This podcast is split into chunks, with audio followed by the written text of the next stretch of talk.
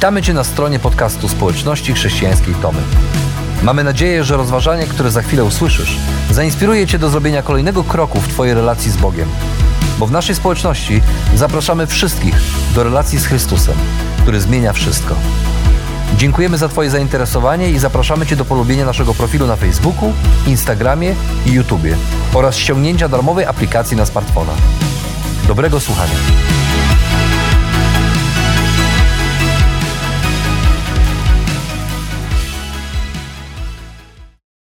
Jaki jest cel życia chrześcijańskiego? To proste pytanie, no bo mamy cykl nauczania, to proste, ale już wiemy, że te najprostsze pytania często sprawiają naj, naj, najwięcej trudności. No właśnie, to gdzie jest ten cel? I to pytanie, gdzie jest cel, jest ważne. Przekonał się o tym e, pewien sportowiec, Matthew Emmons, który był sportowym strzelcem. Niezwykle utalentowany człowiek, zdobywca wielu medali, w tym e, olimpijskiego złota. I na olimpiadzie w Londynie w 2004 roku oddał dwa bardzo dobre strzały do tarczy, e, która była oddalona 50 metrów.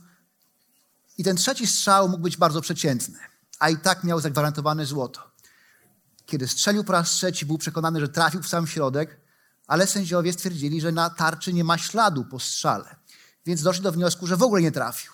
On był przekonany, że trafił w środek, oni, że w ogóle nie trafił. Po chwili zagadka się rozwiązała. Otóż okazało się, że trafił w środek, tylko że tarczy na sąsiednim torze. Cztery lata później postanowił się poprawić i znowu, kiedy strzelał, oddał dwa bardzo dobre strzały i był ten trzeci strzał, który też mógł być przeciętny i by i tak wygrał, ale e, nie zanim zdążył wycelować, ześliznął mu się palec i pociągnął za spust i znowu znalazł się poza podium. Ale on jest znany najbardziej z tego, że trafił do celu tylko na niewłaściwej tarczy. I to też może przytrafić się nam, chrześcijanom, kiedy nie do końca wiemy, jaki jest nasz cel i gdzie jest cel, możemy trafić tylko nie do tej tarczy, co trzeba. I gdyby zadać pytanie, jaki jest cel życia chrześcijańskiego, to podejrzewam, że e, wielu ludzi wierzących udzielałoby różnych odpowiedzi. Ktoś by powiedział, że celem jest poznawanie Boga, że celem bycia chrześcijaninem jest to, aby Boga znać i poznać coraz bardziej, aby poznać Boga i Jego Słowo, aby uczyć się o Bogu, aby potrafić wyjaśnić, aby po pierwsze wiedzieć, w co się wierzy i potrafić to wyjaśnić, wytłumaczyć, obronić przed innymi. I to jest właśnie cel. Im bardziej znasz Boga, tym jesteś lepszym chrześcijaninem. Ci z Was, którzy mnie znacie, wiecie, że cenię edukację, lubię się uczyć. W naszej społeczności mamy projekt Komunikacja, gdzie uczymy się, jak rozumieć, e, jak czytać Biblię, jak ją komunikować innym. Ale chociaż to wszystko są ważne rzeczy, to to nie jest cel. Jeżeli myślisz, że to jest celem, to znaczy, że strzelasz do niewłaściwej tarczy, ponieważ można o Bogu wiele wiedzieć i wiele mieć e, dobre umiejętności, jeżeli chodzi o interpretowanie Jego słowa, ale mieć zimne serce. Dlatego ktoś inny powie: No nie, nie, nie. Tu nie chodzi o to, żeby poznawać Boga, ale chodzi o to, aby doświadczać Boga, aby przeżywać Jego bliskości, Jego obecności, aby cieszyć się tym Bogiem każdego dnia. Mało tego, nie chodzi o to, aby czytać Boże Słowo, ale aby Bóg mówił do mnie osobiście, aby przemawiał do mnie przez objawienia, przez proroctwa. I tacy ludzie często szukają takich duchowych doznań, jeżdżą od konferencji do konf na konferencję, od jednego nauczyciela do drugiego nauczyciela, szukając tych doświadczeń, których, które mogą przeżyć i szukając nowych proroctw i nowych objawień. I trudno by zliczyć, ile nieszczęśliwych małżeństw powstało w ten sposób, że ktoś prorokował, ta kobieta powinna poślubić tego mężczyznę, a pięć lat później zastanawiali się, jak to możliwe, że oni się w ogóle zeszli razem. I chociaż wierzę, że Bóg może nas przemawiać na różne sposoby i możemy Go różnie doświadczać, to jeżeli myślisz, że to jest właśnie cel, to strzelasz do niewłaściwej tarczy.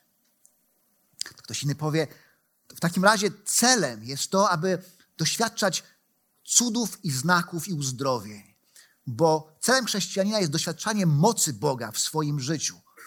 Chodzi o to, aby mój Kościół i w moim życiu działy się znaki i cuda, które są dowodem mojej duchowości, większej niż innych.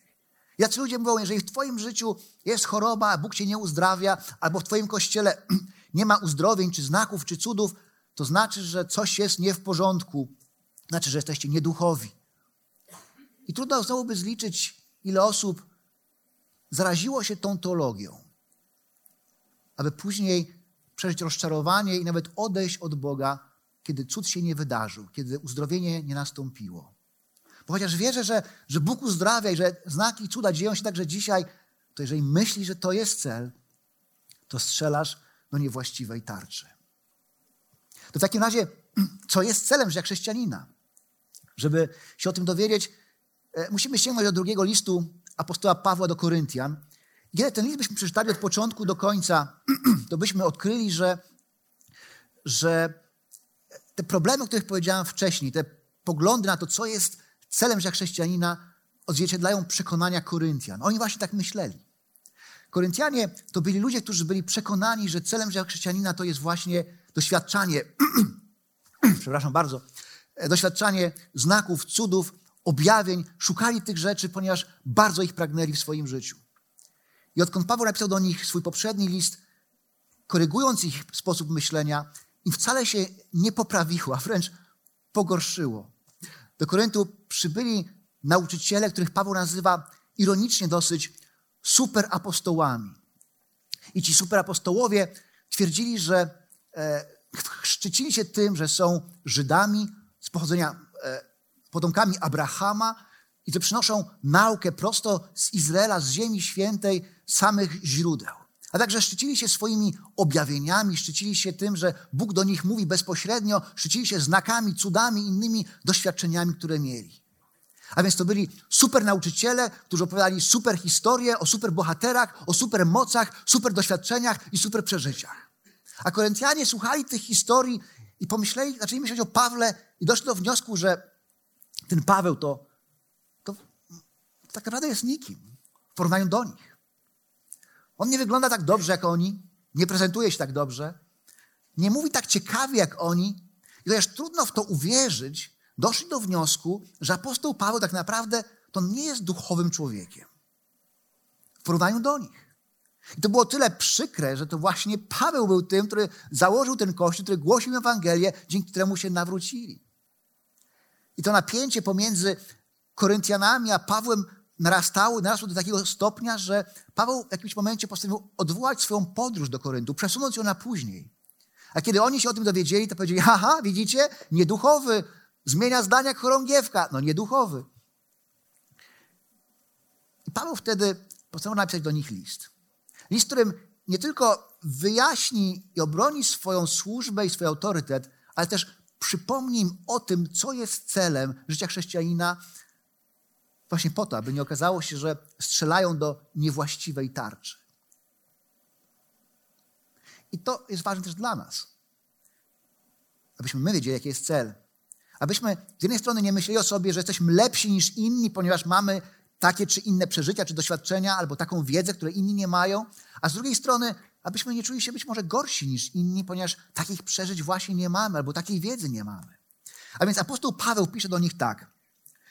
Z taką zatem ufnością stoimy dzięki Chrystusowi przed Bogiem, nie, że my sami z siebie jesteśmy zdolni coś przedsięwziąć. Inaczej. Nasza zdolność pochodzi od Boga. To On nas przygotował, byśmy byli sługami nowego przymierza, nie litery, lecz ducha, gdyż litera zabija, duch natomiast ożywia. I w obliczu problemów z ludźmi, którzy opowiadali super historie o super bohaterach i super mocach i super doświadczeniach, apostoł Paweł mówi: Moja służba nie opiera się na moich zdolnościach i moich talentach i moich umiejętnościach i na tym, co ja potrafię, ale moja służba opiera się na Bożym powołaniu, na tym, że to Bóg mnie uzdolnił. Że to Bóg uzdolnił mnie i nasza zdolność, moja zdolność do służenia pochodzi od Boga i mówi, to On nas, mnie i moich współpracowników przygotował do tego, abyśmy byli sługami nowego przymierza. Nie litery, lecz ducha. Gdyż litera zabija, duch natomiast ożywia. I kiedy Paweł mówi o przymierzu litery, o starym przymierzu, to tak jakby chciał powiedzieć Koryntianom, powiedzieć tak, lubicie historię? O super bohaterach i super mocach i super przeżyciach i swoich doświadczeniach? To ja wam przypomnę taką historię. I w tym fragmencie Paweł nawiązuje, przypomina mi historię, jedną z największych historii z tego Testamentu, o największym proroku z tego Testamentu, o Mojżeszu, i jednym z najważniejszych wydarzeń z tego Testamentu, jakim było zawarcie przymierza Boga z Izraelem. To był wyjątkowy dzień super wydarzeń. kiedy góra płonęła i były grzmoty i błyskawice i Bóg w ten sposób zamanifestował swoją obecność w taki niezwykły, nadnaturalny sposób. A potem Bóg dał Izraelitom prawo, które było wypisane na kamiennych tablicach. Litera prawa była wypisana na kamiennych tablicach, a potem ilekroć Mojżesz spotykał się z Bogiem, to jego twarz jaśniała, tak że ludzie nie mogli na niego patrzeć i nikt nie miał wątpliwości. To jest człowiek, który spotyka się z Bogiem osobiście, który był w obecności Boga. Lubicie historię o superbohaterach, super przeżyciach? To jest właśnie taka historia. Ale Paweł mówi, opis tego wydarzenia to jest opis Starego Przymierza, które nazywa przymierzem litery i mówi, że litera zabija. Bo chociaż to wydarzenie było niezwykłe i niesamowite, to Bóg dał prawo wypisane na kamiennych tablicach, dał wymagania, ale te, wymag ale te wymagania nie dawały mocy do ich realizacji. Ludzie mieli Boże standardy, ale nie mieli siły, aby sprostać tym standardom. Widzieli niezwykłe objawy Bożej obecności, przejawy Bożej obecności. Tak jak płonąca góra. I to budziło ich zachwyt, podziw, może nawet przerażenie, ale to ich nie zmieniało. Natomiast Paweł mówi, Bóg mnie uzdolnił, aby był sługą tego nowego przymierza, bo kiedy Chrystus przyszedł, to rozpoczął nowy rozdział w relacji człowieka z Bogiem. Umożliwił nam nową formę relacji z Bogiem. Mówi przymierza ducha, bo Duch Święty mieszka w nas i On wypisuje Boże prawo w naszych sercach, a nie na tablicach kamiennych. I to jest przymierze życia. Bo On daje nam nowe życie i uzdalnia nas do życia w nowy sposób. I żeby wierzącym w Koryncie jeszcze bardziej wytłumaczyć różnicę pomiędzy jednym a drugim i też to, co jest celem życia chrześcijanina, Paweł dalej pisze tak. Jeśli zaś posługa na rzecz śmierci, wyryta literami na kamiennych tablicach, rozpoczęła się w chwale, tak że synowie Izraela nie byli w stanie spojrzeć na twarz Mojżesza, dlatego że promieniowała, prze, promieniowała przemieniającą wprawdzie chwałą, to, o czym tym bardziej chwale nie rozpoczęła, to, czy tym bardziej chwale nie rozpocznie się posługa ducha. Jeśli bowiem w posłudze potępienia jest chwała, to tym większa w posłudze sprawiedliwości. Porównując, można by wręcz powiedzieć, że to, co wcześniej rozpoczęło się chwałą, wystawieniu z posługą ducha, której chwała jest o wiele większa, w ogóle nie miało chwały. Bo jeśli to, co przemija, rozpoczęło się chwałą, to tym bardziej posiada ją to, co trwa. I znowu w obliczu tych kontrowersji z ludźmi, którzy zachwyceni byli tymi duchowymi przeżyciami, Paweł mówi: tak, to stare przymierze rozpoczęło się w nadnaturalny, nadzwyczajny sposób i góra płonęła i twarz Mojżesza jaśniała, promieniowała, ale potem dodaje Paweł: to wszystko było przemijające. W jakimś momencie góra przestała płonąć, w jakimś momencie twarz Mojżesza przestała jaśnieć, ponieważ te oznaki tego starego przemierza, te duchowe przeżycia, które tak bardzo ich fascynowały, one były przemijające. To jest trochę tak, jakby obserwować zbliżającą się burzę. To jest szczególnie przerażające przeżycie, kiedy jesteśmy na otwartej przestrzeni w nocy i widzimy, że nadciąga burza, gdzieś tam pomruki da daleko, na horyzoncie widać pierwsze błyskawice, ale potem ta burza się przybliża, przybliża i w jakimś momencie jest bardzo blisko i w jakimś momencie nagle robi się jasno. Jest błyskawica i, i cały horyzont jest rozświecony i okazuje się, że jest tak jasno jak w ciągu dnia. Przez parę sekund widzimy, że wszystko możemy dostrzec wyraźnie a chwilę później uderzenie piorunu, pioruna i grzmot tak wielki, że jesteśmy przerażeni. I to jest spotkanie z mocą. To jest spotkanie z mocą, która przeraża, która budzi zachwyt, może i podziw, ale błyskawice mają to do siebie, że chociaż potrafią przestraszyć, zachwycić, to błyskają i znikają. A kilka godzin później kończy się burza, a potem przychodzi ranek wstaje słońce. I nie ma grzmotów, nie ma piorunów, nie ma błyskawic. Słońce się pojawia. I to takie zwyczajne zjawisko wydawałoby się, ale słońce niesie w sobie znacznie większą energię niż błyskawice. ma większą moc, powiedzielibyśmy. I dzięki temu, co robi Słońce, dzięki tej energii, mamy odpowiednie warunki na naszej planecie, aby żyć, aby funkcjonować. I właśnie o tym pisze apostoł Paweł. Mówi, że to stare przymierze było zachwycające, budziło respekt i przerażenie, ale było jak błysk błyskawicy, która pojawi, rozbłysła na chwilę, ale zniknęła, bo jej celem tego przymierza było wskazanie na nowe przymierze, na Jezusa Chrystusa i na to, co On chce zrobić przez Ducha Świętego. I na to nowe przymierze, które nie przemija. Bo ta praca, którą robi w nas Duch Święty, przemieniając nas, i to dzieło zbawienia, które nam daje Jezus, jest wieczne. I to przymierze ma wieczną chwałę. Bo otwiera drogę do wieczności z Bogiem.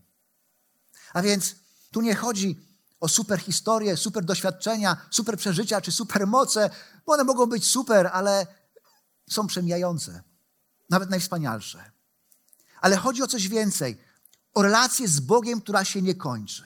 Dlatego, kiedy czytamy ten fragment, odkrywamy, że Bóg zaprasza nas do relacji z Chrystusem, która ma wieczną chwałę i wieczne znaczenie.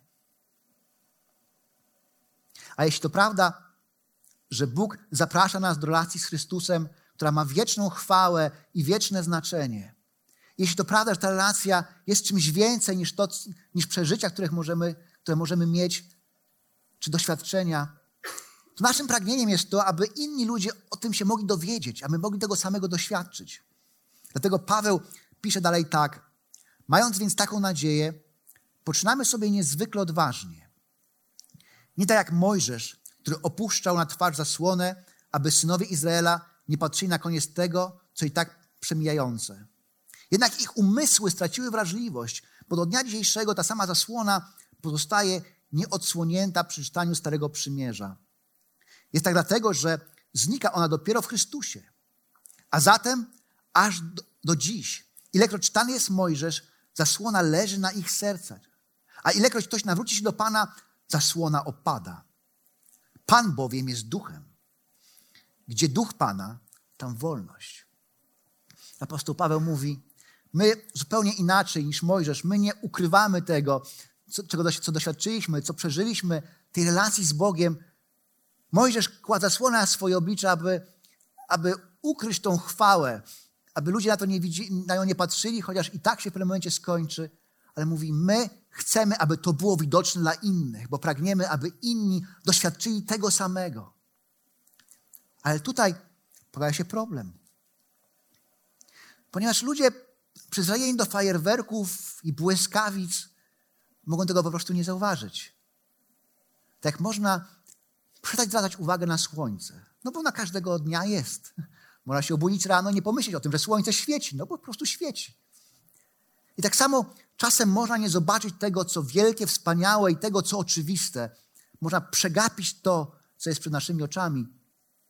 I o tym się przekonał Paul Tripp, który postanowił tegoś razu e, zachęcić swojego syna do tego, aby zainteresował się sztuką. Więc zabrał swojego najmłodszego syna do galerii, jednej z galerii w Waszyngtonie. I tata był bardzo podekscytowany tym pomysłem, a jego najmłodszy syn nie przejawiał radości z tego, że spędzi kilka godzin w galerii, ale ojciec był przekonany, że kiedy tylko znajdą się tam i ten maluch zobaczy te wspaniałe obrazy, to, to zmieni zdanie. Tak się nie stało. Tata patrzył na dzieła wielkich mistrzów zachwytem i podziwem, przeżywał wzruszenia, uniesienia, a jego syn chodził, powłócząc nogami, ziewał, nudził się. Kiedy wchodzili do kolejnej sali, ojciec się nie mógł doczekać, co tam zobaczy. A kiedy wchodzili do kolejnej sali, jego syn pytał się, tato, kiedy idziemy do domu? Czy to już koniec? Wracamy? Idziemy? I w końcu jego tata powiedział tak. To nie jest tak, że on nie widział. To nie jest tak, że jego oczy nie działały. One działały. I on widział wszystko. Ale tak naprawdę nie widział niczego. Niczego nie zobaczył. I o tym pisze Paweł w tym tekście, że można patrzeć, ale nic nie widzieć, ponieważ chociaż my nie ukrywamy Ewangelii przed ludźmi i tego, co nas zrobił Chrystus, to niektórzy patrzą, ale tak jakby oczy mieli zasłonięte, że nic nie widzą. I tak jak Żydzi przez wieki czytają Stary Testament, ale nie są w stanie dostrzec in Jezusa, tak można słuchać albo czytać i nic nie zobaczyć. Ale dzięki Bożej łasce i dzięki czasami innym ludziom wierzącym, którzy nie ukrywają Jezusa, ale pokazują Go swoim życiem. I dzięki temu, że Duch Święty działa, czasami jakieś przebłyski się pojawiają w naszym życiu, czy w życiu tych, z którymi rozmawiamy i nagle zaczynają widzieć, i nagle zasłona opada. I Paweł mówi, kiedy zasłona opada, to widzą wyraźnie. Widzą wyraźnie to, kim jest Jezus, co dla nich zrobił i na czym polega zbawienie, które im daje. Ale to nie wszystko, co Jezus dla nas przygotował. Bo nie, celem nie jest tylko to, aby widzieć wyraźnie. Dalej czytamy, my wszyscy więc odsłoniętą twarzą, odbijając w zwierciadle chwale, chwałę Pana, przeobrażamy się na obraz jej samej, z chwały chwałę, tak jak to sprawia duch Pana. Paweł mówi, to zaczyna się od tego, że zaczynasz widzieć, że widzisz, ale widzenie nie jest końcem, bo kiedy widzimy, to okazuje się, że my nagle odbijamy Bożą chwałę jak w zwierciadle, stajemy się zwierciadłem, lustrem, które pokazuje, kim jest Jezus, jaki jest Jezus, pokazuje chwałę Jezusa. A to znaczy, to znaczy, że Boża chwała już nie manifestuje się na górze, nie w świątyni, czy przez jakiegoś człowieka wybranego jak Mojżesz. Bóg nie, ma, nie, nie manifestuje swojej obecności w szczególnych miejscach, czy przez szczególnych ludzi, ale Bóg manifestuje swoją obecność i swoją chwałę przez swoich ludzi, swoich naśladowców, przez nas, przez swój Kościół. Czy jeśli ludzie chcą zobaczyć, jak wygląda Jezus, chcą zobaczyć chwałę Jezusa i kim On jest, powinni popatrzeć na naśladowców Jezusa, którzy są lustrami odbijającymi chwałę Jezusa. I każdy z nas ma przywilej być takim lustrem. Ale to jeszcze nie koniec tego, co jest w tym tekście, bo on mówi o tym, że możemy zobaczyć, zachwycić się, możemy stać się lustrami, ale potem Paweł mówi o czymś jeszcze więcej, że to odbicie w lustrze staje się nagle żywym obrazem, że my zostajemy przemienieni na obraz jej samej, z chwały chwałę, czyli nie tłumaczenia na obraz Jego, Jezusa Chrystusa. Zaczynamy przypominać samego Jezusa. Jesteśmy, jesteśmy, jesteśmy przemienieni z chwały chwały, znaczy to jest, to jest stopniowy proces, który, który następuje krok po kroku, dzień po dniu, kiedy każdego dnia coraz bardziej pokazujemy charakter Jezusa w swoim życiu. A więc nie chodzi o to, żeby zobaczyć, nie chodzi nawet o to, żeby być odbiciem, ale chodzi o to, aby zostać przemienionym na podobieństwo Jezusa i stawać się podobnym do Jezusa. I C.S. Lewis w swojej książce Chrześcijaństwo po prostu opisuje człowieka, który miał wyjątkowo szpetną twarz, brzydką, zdeformowaną i tej twarzy się tak bardzo wstydził, że cały czas nosił maskę. Ta maska dla odmiany była bardzo piękna.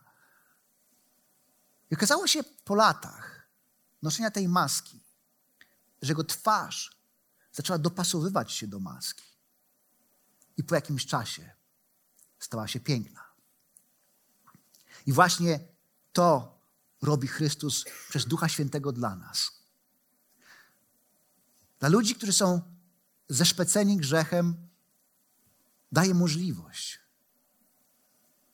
aby stawali się podobni do Niego przemienia ich na swój obraz, na swoje podobieństwo.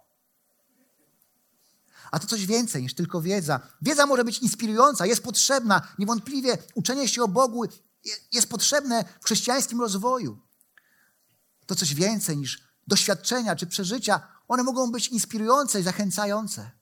Podobnie jak znaki i cuda też mogą budować naszą wiarę, ale żadne z tych rzeczy nie jest celem, bo celem jest to, abyśmy stali się podobni do Jezusa, aby inni ludzie mogli to widzieć. A więc, zatrzymamy się na chwilę i zadamy sobie pytanie, co jest celem, to odkrywamy, że dzięki relacji z Chrystusem możemy stawać się odbiciem chwały Chrystusa i doświadczać przemiany na podobieństwo Chrystusa. To jest cel, do którego warto dążyć. I to jest cel, który warto trafić.